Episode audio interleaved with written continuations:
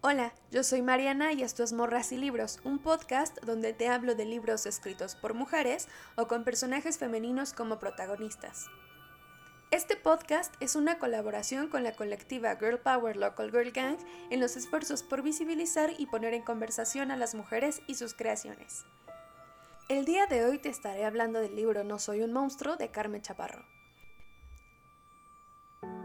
Para empezar a encontrar el libro fue una cosa muy extraña. Yo andaba navegando en Amazon así de a ver qué compro ahora, porque pues consumista, amigas, ¿no? Y entonces encontré el libro de Carmen Chaparro, de, No Soy un Monstruo, que mágicamente hablaba de muchas cosas que me gustan, porque, pues no sé, ¿no? Como que la sangre, muerte y destrucción es algo que llevo dentro, pero me gusta tenerlo afuera para que no dependa de mí. Entonces, cuando leí la reseña de este libro me pareció bastante interesante y así es como inauguró a mi cabeza la novela negra. Como contexto, nomás, a mí me encantan y me maravillan estos libros que no tienen un final feliz para todos. Porque la vida es así, amigas. O sea, uno no solamente es pesimista porque quiera, sino porque es más fácil entender el mundo. Pero hablemos del libro. A ver. Este libro tiene dos protagonistas. Por un lado está Inés, que es una mujer reportera que es buenísima dando noticias y bueno, tiene un talentazo para poder transmitirte la emoción que está viviendo la persona que está en medio de una tragedia, porque amigas, al parecer ese talento existe.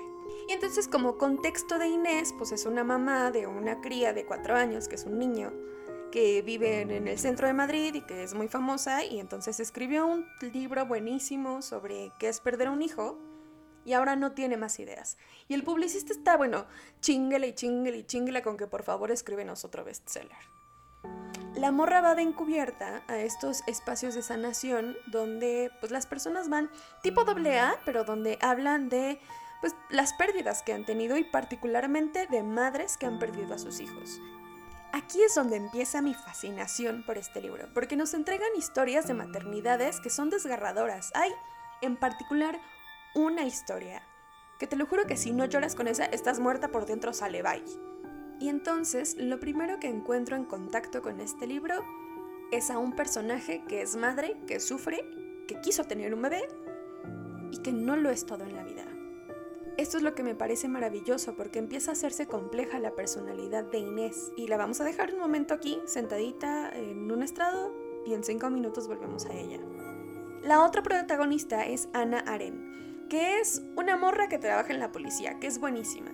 Pero como no todo es miel sobre hojuelas y una no decide ser policía porque sí, pues nos cuentan la historia de Ana, que básicamente es que siempre ha sido la Barbie, ¿no? Esta mujer bellísima, rubia, de cabello largo, y, y, cuando decidió ser policía por las circunstancias que fueran, pues todo el mundo la mandaba a la chingada porque pues era demasiado bonita, le decían la Barbie Poli, ¿no? O sea, en algún punto ella decide hacerse como la ruda para poder caber en este mundo que pues es un mundo de hombres, amigas, está hecho mierda. En ese hacerse ruda, se da cuenta que su papá no ha hablado con ella en más o menos unas dos semanas, pero dice, ay, güey, no estás exagerando, ¿no? Y lo deja pasar. Hasta que su angustia no puede más, porque pues como morra, y como morra cuidadora, y como morra del sistema, estamos educadas a ver por todos todo el tiempo, pues va a buscar al papá. Y resulta que el papá llevaba dos semanas muerto. Cuando le hacen la autopsia, descubren que el papá estuvo por lo menos dos días agonizando. Y esto no es lo peor, o sea, Ana lo encuentra en el piso de su departamento a punto de agarrar el teléfono, pero el cuerpo está tan descompuesto que se le deshacen las manos. Y esto evidentemente marca a Ana, bueno, o sea, como si fuera una herraduría, pues. Con estas dos perspectivas ya sabemos que Ana e Inés tienen un acercamiento hacia el dolor muy fuerte, muy personal, pero no es todo porque pues que es una novela sin drama, amigas. Y entonces, pues Ana e Inés son amigas. Todo bien, todo perfecto, hasta que nos damos cuenta que el trabajo de Inés y el trabajo de Ana o tienen que ir de la mano o se meten la pata, ¿no? O sea, todos sabemos que en un crimen, si los medios se meten antes que la policía, pues ya se chingó la policía. Y al revés. Entonces, eh, pasa esto, que es el eje central de la trama. Una vez más, un niño de 4 años de cabello castaño, flaquito y chiquito, desaparece en pleno centro comercial a la luz del día y nadie sabe nada. Y mierda, amigas, o sea, si ustedes creen que esto es lo peor que puede pasar. No, o sea, no. Pero como no vamos a hablar del texto para no arruinarles a las otras, les voy a platicar entonces lo que para mí es interesante de toda esta movida del diablo. Me aprieta bien cabrón el corazón cada vez que veo algo sobre las maternidades y sobre las experiencias de las mujeres con sus hijos. Y o sea, a ver, creo que parte de por qué le tengo tanto cariño a este libro es me asombra la facilidad con la que Carme refleja cómo todos los personajes son multilaterales. Es de las pocas novelas en las que he encontrado que los personajes femeninos, güey, son complejos, no se la pasan hablando de vatos y sus relaciones heterosexuales fallidas, que bueno, en este caso sí tienen tres o cuatro conversaciones así, pero no se centran en eso. Son mujeres ambiciosas, son mujeres que están dolientes, suplicantes, que están encabronadas, que mandan a la verga al pinche jefe pendejo, que entienden el dolor de otras mujeres, tienen deseos, miedos, pensamientos suicidas. No sé, o sea, es de las pocas veces que he visto a un ser complejo colocado en el centro y que no está obsesionado con, no sé, casarse. Empecemos por ahí, ¿no? Son multidimensionales, son complicadas, son confusas, son determinadas. Valoro mucho la forma en la que nos explican el presente para colocarnos dentro de la escena y cómo puedes sentir el miedo, el nervio y el hastío de cada una de las personajes. Claro que también hay hombres en la escena, pero no son tan relevantes, amigas. La verdad es que no más dan problemas. O sea, long story short, solo existen para dar problemas. Me muero de satisfacción al darme cuenta que el final de esta novela, por un lado, te lo puedes esperar hay muchos mm, destellitos que salen alrededor todo el tiempo que te dicen, híjole, a lo mejor es por acá. Hay un plot twist muy interesante, muy, muy interesante.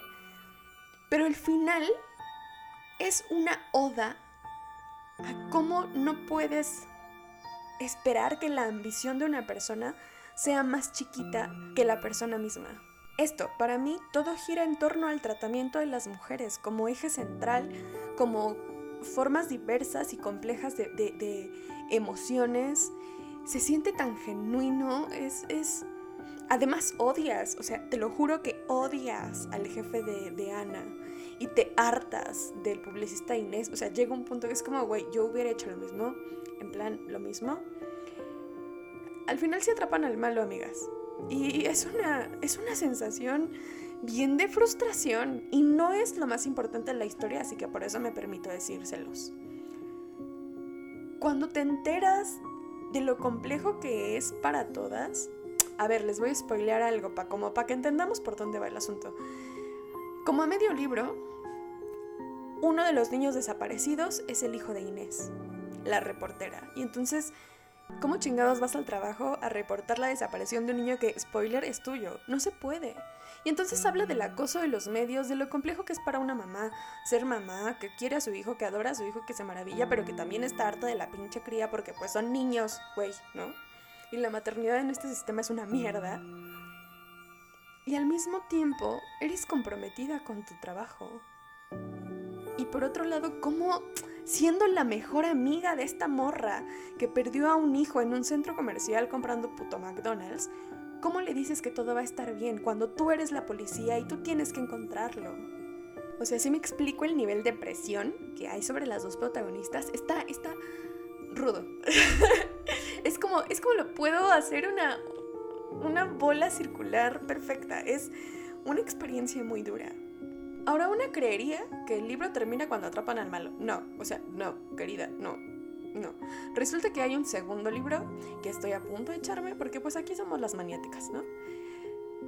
Por favor, léanlo. Neta, léanlo. Ni siquiera por la historia central, solo por la descripción de las mujeres, por los reflejos de la maternidad, por la forma en la que viven y conviven con el dolor, con la ansiedad, con los nervios, con aquello que nos vuela la cabeza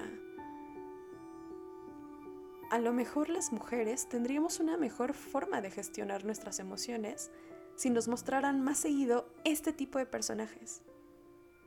Yo decía, pues,